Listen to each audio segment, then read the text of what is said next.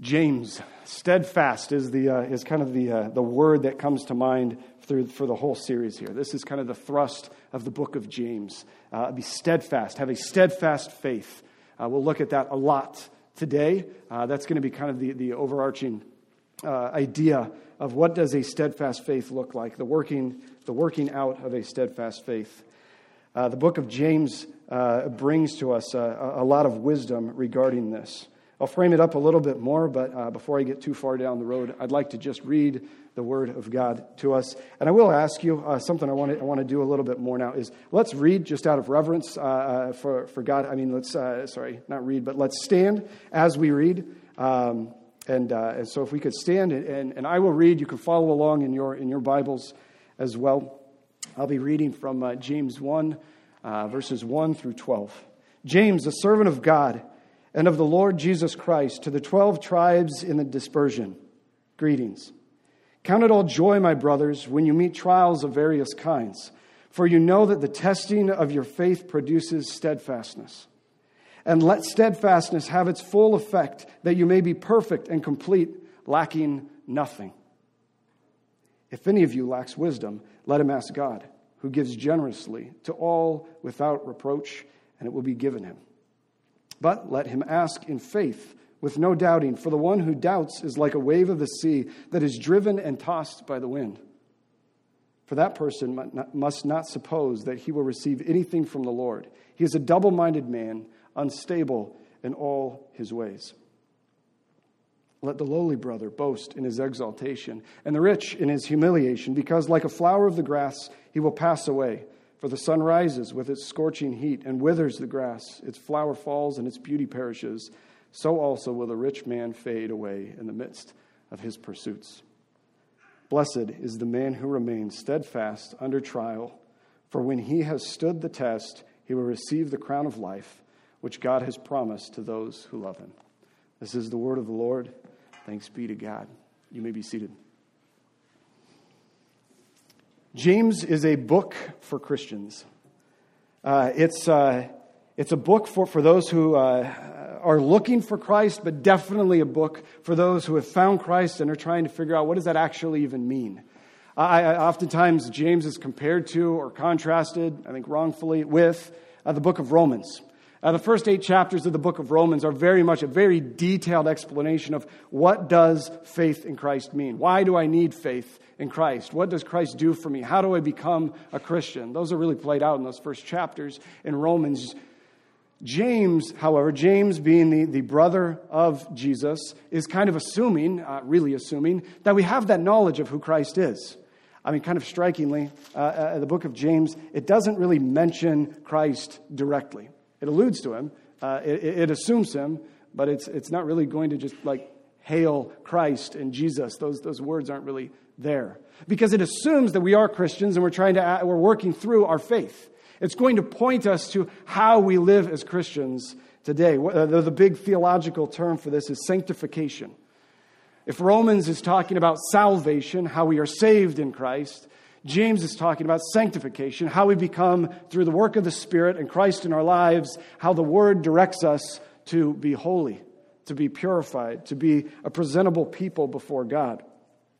So, as we kind of read James, it's going to read a little bit differently than other books. It reads like, uh, like a series of proverbs. It's a lot of, a lot of wisdom, a lot, a lot of little snippets of wisdom. We've heard some of that already. We've even heard it talking about gaining wisdom. Uh, what it requires, though, is in this wisdom, it's going to give us a lot of, uh, a lot of commands. And so it requires, uh, I would even say, like a boot camp like discipline uh, to, to, to be attentive to what it is saying. And then its reward, though, it reads as a proverb, it requires discipline. If we really apply ourselves to this and, and really apply ourselves to its thought and its application, uh, the reward is what I would consider to be a long view of our faith. It's not going to get you those quick returns. Uh, if I do this, then by the end of the day, this will be good. It builds a new, bigger, long view perspective of our faith. And it's a way in which, as we've read today, we can pursue and remain steadfast in our trials. So if we start here with, the, I'll just kind of do the first verse all in one big shot. We've covered James, brother of Christ. Uh, he's a servant of God. He says to the 12 tribes in the dispersion. I, I don't know. Uh, this is the English Standard Version. If you have a different version, it may translate that and explain it a little bit more. I'll just go there very, very quickly. Uh, the 12 tribes, 12 tribes, that's Israel. Those are the Jews. He's referring to the Jews um, that are in the dispersion. Now, I would love to give you a, a, picture here, but it's not necessary and it's probably distracting. Uh, Jesus uh, was ascended uh, in Jerusalem. That's where the ascension happened. So in Jerusalem, then a great persecution comes out. All the Christians who believe in Jesus as the Messiah, as the Christ, the Jews who believe that Jesus was the long awaited Savior that came. These Jews, the one we're talking about, their persecution, they spread. That's what a diaspora is. It's a spreading of people. So these Christians now, these Jewish turned Christians, uh, are, are now spreading. A lot of them are going north. Uh, some of them go, you know, south and to other places archaeology shows us that, they, that there were many strong churches from, from this dispersion in, in, in Egypt, in, as far as India. But we go up north. A lot of them uh, we'll read about in other books that Paul visits. He says, oh, there are already a bunch of Christians here. Some of these spread as far as, you know, uh, Greece uh, and even Rome itself. So these, these, these people are going. Rather than showing you the picture, because I think it's distracting, there's a question that comes up in this. This is Jesus. We just walked with him. We just, we just talked with him. We, we just saw him go up into heaven. We believe in him. We've seen some crazy stuff happen in the book of Acts to prove that this, this guy is real. This, this thing is it. We have this new view, this new faith in Jesus. We have this new faith in Christ. And now the question comes up so, why did everything get harder? why are we being persecuted? Why, why isn't life solved? I mean, how many times have we, have we had that same question as they're asking right now? I thought if we became a Christian, life gets better, right? Life gets easier, right? Like, like my problems with my family are going to go away, right? Like uh, my, my, my problems with, uh, with work or, or the, the questions I'm asking, they're all going to be answered, right? I'm going to maybe, uh, maybe you were t- told this false gospel, but maybe uh, I won't get sick again. Maybe I'll get more money again. Uh, and you're still wanting in that area. Well, these people are asking this question. If Christ is so good, then why is life not awesome as I go from here? What is the point of our trials? That's the big question. James is answering this question. He knows they're asking it, and he answers it. He goes to verse 2 Count it all joy, my brothers, when you meet trials of various kinds. So, pop quiz here. We're just going to repeat. When you meet trials of various kinds, what should your response be? Joy. Well, that's kind of crazy. That's a long view. We're going to have to we're going to have to journey through the next verses to figure out why we could possibly have joy in the midst of these. Let's continue. Uh, when you meet trials of various kinds, for here's the purpose of these. You know that the testing of your faith produces steadfastness. And let steadfastness have its full effect that you may be perfect and complete, lacking nothing. You see, our trials are part of God's purposes in our lives. I'll say that again. Our trials are part of God's purposes in our lives. I'm not going to, this is for next week. Uh, James is going to say, God's not throwing bad stuff at you just to be cruel. God's not throwing bad stuff at you uh, just because he's punishing you. So don't go there. That's next week. If you think that, make sure you come back or just keep reading, is probably the better thing. Um, but what he's talking about right now is he's saying our trials aren't outside of God's sovereign, loving hand. There's something to be taught in this. It's actually not even, there's something to be taught, like, let's find the silver lining on the cloud. It's like, this is the cloud. Like, this is the lesson. You are going to have to persevere as Christians. I mean, this, this is something that Jesus says all the time. It's going to get tough. It's going to get tough. And especially now that you're a Christian, you have a faith, you have something you stand on, people are going to test you on that. Take up your cross and follow me. Jesus knows what he's talking about, and the people now in the diaspora, people like you and I, are asking this question. We're, we're realizing that life as a Christian isn't all sunshine and roses, but there can be, and here's where he goes there can be joy in the learning. Because joy is the long view. I think sometimes we need, we, we need to separate this. Um, sometimes we think of joy as happiness. Um, hey, I become a Christian, and all of a sudden, my faith makes my family life super awkward. and it's hostile. And people are, are, questioning, what the heck are you doing? This is weird. Like, you actually believe that. Yeah, you get some of those questions. Uh, that's one example. I'm sure there are other examples there. Well, in the moment, that's not happy. Uh, in the moment, that's not a good feeling. In the moment, our faith could seem like uh, it'd be easier, it'd be more comfortable to just kind of, I don't know, I guess the word is backslide. uh, it, to step back and say, ah, maybe not. Maybe I'm just going to ease off of this Jesus thing. That was a little intense, that was a little, little awkward. But he says if you have that long view, you understand what it means for your salvation. You understand where God is taking us. You understand the new heaven, the new earth, the promises that he will make good on. And you understand that you are in need of a Savior. That is where you can put your joy. Here's, here's an example. Uh, when my wife, who is fantastic and wise and loving, and those are huge reasons why I've married her. She lays into me on something and says, Josh, this is stupid. Like, why are you doing this? In the moment, that is not happy. That is not a happy feeling for me. But we've had this many times where she could say, you know, what are you doing? This, is, this isn't where God has called us to be. I can find joy in that. I have to take a breath, but I have to. I, I can find joy that she is doing a good work in me for the long haul. In the moment, it's not happy, it's not fun. But I can find great benefit in the fact that her wisdom has helped me in the long view. Is that, that, I think it's really helpful that we find out that what joy is. Count it all joy when you experience trials. Because if we're looking at trials make us feel bad, yes, they do. But you should find joy in them because you need a different perspective. And that's what Christ does. That's what Christ does in the midst of our life, in the midst of our trials.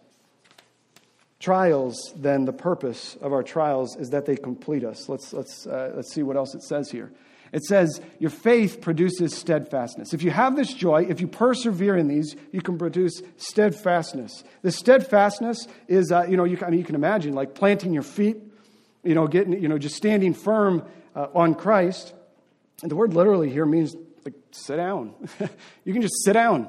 You don't have to run around and do all your errands. You don't have to go clean up your house. You don't have to tidy up who you are as a person because God has said, sit down. I know who you are. I know what you are. I love you. We've got this. Your faith can be right here. In the midst of your trials, you could be steadfast. You could sit down and know that I am God. And know that I have got it. And when you have that steadfastness of faith, you then, verse 4, can have full effect that you may be perfect and complete. Uh, maybe not that you're going to you know, throw a pigskin a quarter mile, but that you can be complete, you can be whole. I think that's probably a, good word. This perfect completeness is, is that idea of wholeness, that, that, that there won't be lacking uh, anything. I think that's exactly what it says lacking nothing.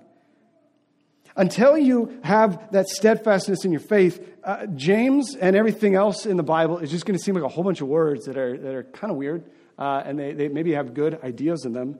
But until we find that steadfastness in Christ, that we can sit and say, Christ has something good for me. The Bible has something good for me, and it might make me change. It's going to make me change. It demands that I change. It lets me know that I am unable to save myself. I am very incapable and that feeling of not being able to do it and that fear of failure, that's because we're human and we're not God, not because we're actually failures. But Christ can speak that into me and he's going to show me how his way is. Until we find that kind of steadfastness, we will never be able to experience the full effect of the word working in our lives to complete us, to build us up. We have to have a long view of our faith. We have to have a big view of Jesus Christ. Our trials have purpose. One of those purposes, as we've seen, is that they complete us. Our trials are there to help complete us. Our trials also do something else. They expose our inability. This is verse 5. We're not left without tools to accomplish the task. Verse 5 says, If any of you lacks wisdom, okay, that's a very wise, nice way of, that's like a very diplomatic way of saying that. Um, what he's saying is, he wants us, and the wise sage says, if any of you lacks wisdom, we're supposed to, just a hint, get to the point where we realize, yeah, I lack wisdom. Like he's just saying it nicely. So I'm going to just rephrase it to Josh's, like, I don't know, bullheaded way. You all lack wisdom. So you need to ask God. If any of you lacks wisdom, let him ask God. He says, and then rightly ask God for it, for who, uh, who gives generously. But, verse 6, let him ask in faith without doubting. So I think James right here does a really nice job. He says, not simply ask God, like, oh God, I need a, you know, direction on, on this thing. He, he divides it and says, uh, we need to clarify what it means to ask in faith. Because that's the perspective that we're going for. We're not going just for asking questions. Like, I pray, but if my heart's in the wrong spot, if I've got the wrong view of what this is, then my prayers are just weird. So he says we need to understand what, what in faith is. Let him ask in faith with no doubting. See, to, to pray in faith, as James is rightly explaining to us, is, is not to pray like as a wish, like, oh God, please help this happen. Maybe this is going to, you know, blow out the candles and then there we go, God. You know, uh, it's not a desire. It's not this, just this, this whim, like, oh, God, I really, could you please make Arby's stay open for five minutes later because I'm late and I want to get, you know, like, I mean, that's just a silly one. But uh, there are oftentimes we do those kind of things. Oh, could my team win? Could, could that huge, long field goal kick be decided and win it for the Chiefs last night? No. That's a desire. That's a desire that we have. It's not one of those kind of prayers. It's not an obligation that if I pray enough, if I just do this thing, I don't know what it does. If I do it enough, then I'll pile up enough of the good. And when I submit the real request, bing, the scales will go and God will say, granted. It's not an obligation. In faith kind of prayer is a confident request in God. That's what he's saying, without doubting. It's a confident request in God. I think an example of this is, uh, is, uh, is that it, your, your prayers, your faith itself needs to be so confident. It's as confident as you are, uh, and maybe as natural as it is to take a step uh, is to take a step. So it's so routine and so tested over time. I mean, I just walk. I don't really think about it. I, I mean, this is like pacing, but I don't even think about this anymore. I'm not thinking like, oh, I wonder what the structural integrity of the stage is. Now, I've walked on this stage like a million times, uh, and, and I've taken steps. I know how my body works. I can, you know, walk this way or that way. And, and, and there are things that we do just in our own walking. We don't think about breathing. We don't, now we do, but we don't think about taking a step, but now we probably will as we walk out of here, unless I can talk for another hour and then we'll forget this conversation. But we don't think about it. It's just a natural thing that we do. So is prayer, or so it should be. That's what he's saying is you need to have this steadfastness in your faith that, that, that prayer just comes out so confidently that it's, it's the no-brainer first thing that you're going to do. I have a question in life. Let's pray about it.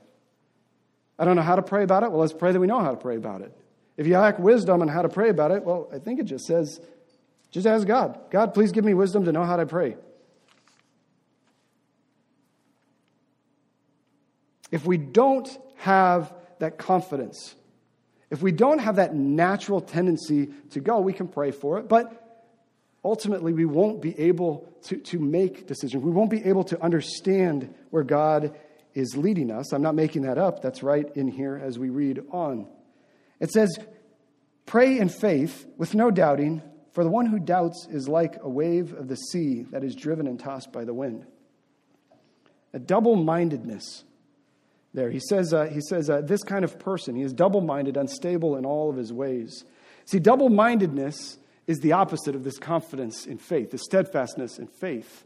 Because when we have this steadfastness, we know exactly where we're planting our faith. We know exactly, confidently, naturally where that's going. It's going to be different than this double mindedness.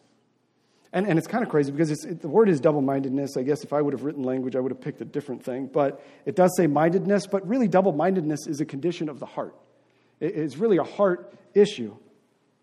See, if your hope is not firmly planted on Christ, if your heart is not confident uh, of where the answer is, of, of who the king is, of who is, is the one who can save you, then, James says, you're like a wave of the sea. You're tossed about. If your heart doesn't know what the plan is, what the purpose of all of these trials are, you're going to try and solve them in a million different ways that aren't going to work.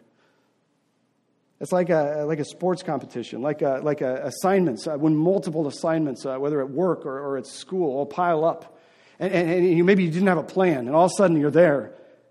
I uh, mean, what do you do? We go into triage mode. You know, what's going to get me? The, what is weighted the most? That's how maybe I'm going to assign my, my, uh, my, my, homework. What's going to be the most public embarrassment? Maybe that's how I'll assign what I get done first in, uh, in work.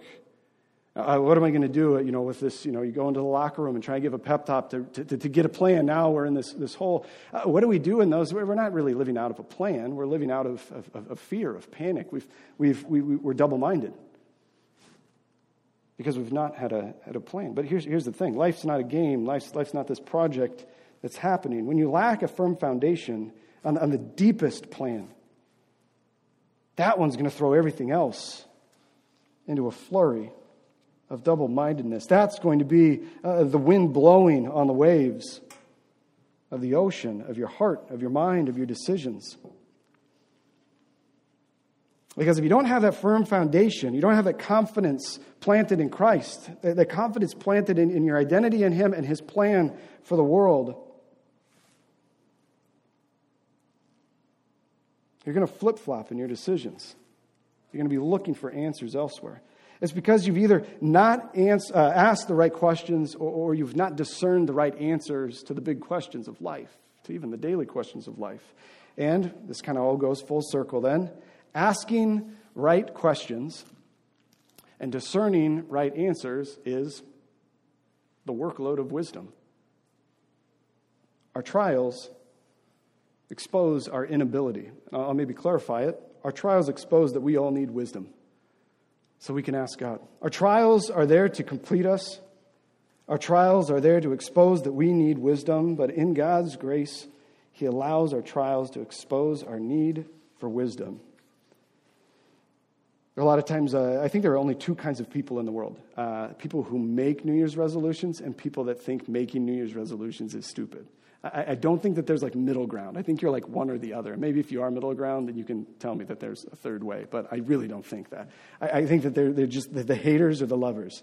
And, uh, uh, but, but, but, but oftentimes these, these New Year's resolutions, I feel like they're, know, whenever I've made them, uh, they're, they're like a physical, they're like a measurable thing. I mean, it's a goal, so you need to have a measurable in it. Like they're, a thing that you can, you can measure. I, I, might throw one out here for you in regards to what we're reading, that maybe a New Year's resolution uh, for us that isn't so much measurable would be, uh, would be this, is to ask God first. I guess a pretty simple one. Ask God first. Asking, what I mean by that is asking God first is uh, whenever something, a question comes up, a situation comes up, kids, kids, are, kids are going crazy, work is stressful, uh, you, you, you, found yourself in a, in, a, in a conversation that you don't know what to do, and there, ask God first.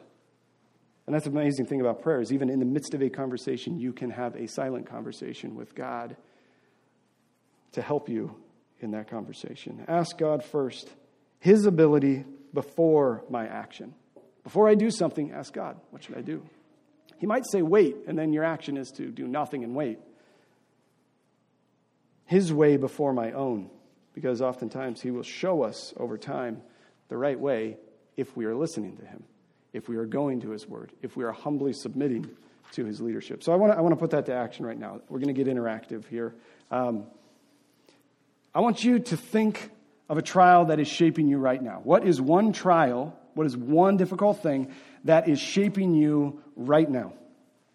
Uh, this is something that you can't quite nail down or solve. Uh, this is something that steals your thoughts. Uh, this is something that it seems like, uh, like the darkest hour before the dawn. So I'll ask it again. What is one trial you are being shaped by right now? Okay, you've got that in your mind. Have you asked God for wisdom in that? Now, I think that work is more important than me just talking to you about this. So I'm going to pause, have you ask God for wisdom. If you've not, do that right now.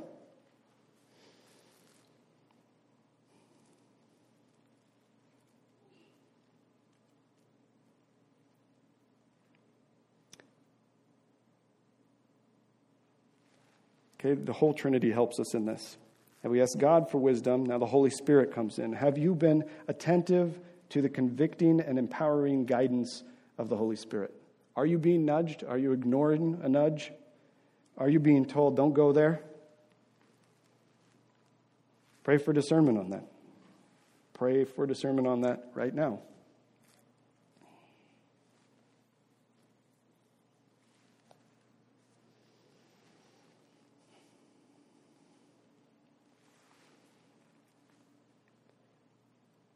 If God gives wisdom and the Spirit gives direction, have you looked to Christ for the answers?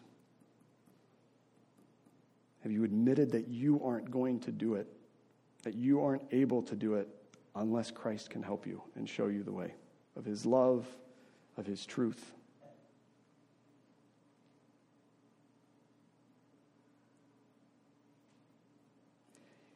God, we take these prayers, we take them seriously. We want to be people that follow you. Uh, we all can identify with a, with a trial in our life, whether that's uh, just a, a, bad friendship, a, a struggling marriage, uh, a difficulty at work, uh, kind of just a, a big question of, of, of, who am I and what's the point of this season of life. We, we, we put those on you. We ask that you, uh, I ask that you give us wisdom, that you, that you make us attentive to your guidance, and that you help us to identify with Christ. Amen. Our trials complete us. Our trials expose our inability. We'll finish the, uh, the passage here. Our trials clarify our true identity. That's the big point where Christ comes into this. Our, our, our trials clarify our identity. Verse 9 and 10 give a contrast. And, uh, and so we'll set it up. I'll read it. We'll set it up, and then we'll kind of glean from its, uh, from its fruit. Verse 9 Let the lowly brother boast in his exaltation. Let the lowly brother boast in his exaltation. Okay, I'll rephrase that. The lowly brother, uh, who is uh, lowly here, is con- con- contrasted with, uh, with rich. He could say poor, but, but James wants to make us aware that he's doing something different here. Uh, he's talking about spiritual poverty. He's talking about lowliness. He's talking about low, lowly of, of heart. He's talking about humble, uh, humility. Let the brother who is humble enough to admit, that's the boast, let the, the lowly brother, the brother is humble enough to admit his inability be exalted. Literally means lifted up. Jesus was exalted, lifted up into heaven, lifted up from his trials. But the brother who is humble enough to admit his inability be exalted from his trials. Why? Because he has identified with the one who is infinitely able to overcome. Because when he's humble in heart, he says, I can't do this. But God can do this. God can show a way. Uh, verse, verse 10, we'll get the other half of the contrast. And then let the rich, uh, because it's comparison, I'm going to add some words. Let the rich brother boast in his humiliation from trials. Now, the rich are being humiliated in the trials. So the rich are those with physical strength, with, uh, with intellectual prowess, with social clout, with financial ability, with, with any of those means. He says, Those rich brothers, I think very much like you and I, let them boast in the inability of these momentary gifts from God to overcome trials. These things, their strength, their mind, their personality, their, their, their, their, their charisma, or their, or their stick to itiveness, uh, they're, they're, they're pulling themselves up by the bootstrapsness, their, their financial ability to cover these situations. Let them boast that the trials that are, are, are perfecting our faith are ones that can't just be strong armed. They're ones that can't just be remedied. There is a solution, and that's Christ. Let them boast because they're being overwhelmed by their shame and their fear and their guilt to a level that these things can't do it. That they will be humiliated if they try. This is the long view. This is the long view of this comparison. It's the gospel is, is, is shifting us to something else. Due to the shift of the view of the gospel, the physical world no longer defines you.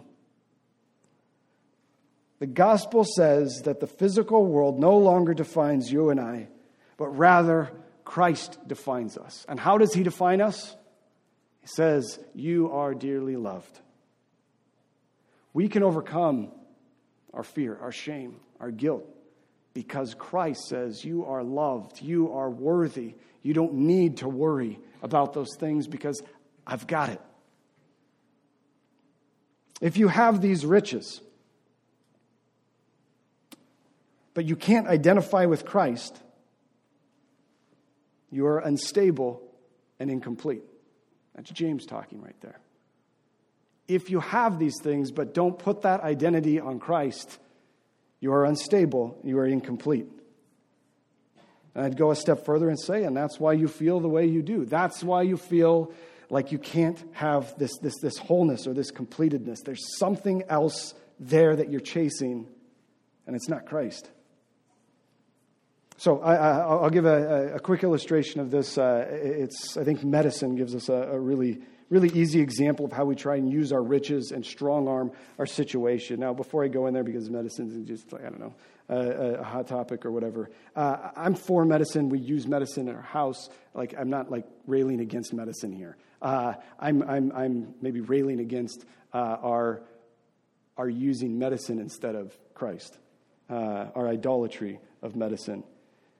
See, as a society, I think in America, uh, uh, we've oftentimes medicated our anxiety rather than deal with it. Uh, we, we, we, we uh, now, there are real conditions, there are real things that happen, but I, I would suggest that, that, too often we go quickly to the, to the medicine rather than, uh, than, than dealing with what really needs to be dealt with. I think this cycle, this, this, this system that we have set up, it attempts to overcome the trials in our own hearts, the own trials in our own lives, and do it on our own. I think sometimes medicine, this is only one example of many, is us using our riches to boast in our riches and solve our problems with our riches. The problem is, we're like the most anxious people in all of history. It doesn't work. I mean, the stats show it, it doesn't work. It leaves us proud, medicated, and anxious. We've opted for quick remedies, and the gospel calls us to the solution. He didn't call, God doesn't say, be a Christian so that you can be proud and, and medicated and, and anxious. He says, come to me because, uh, and, and, and you, can, you can live, you can be whole, and you can be complete through not proud, medicated anxiety, but humble reliance on the peace of God. That is different. That is different.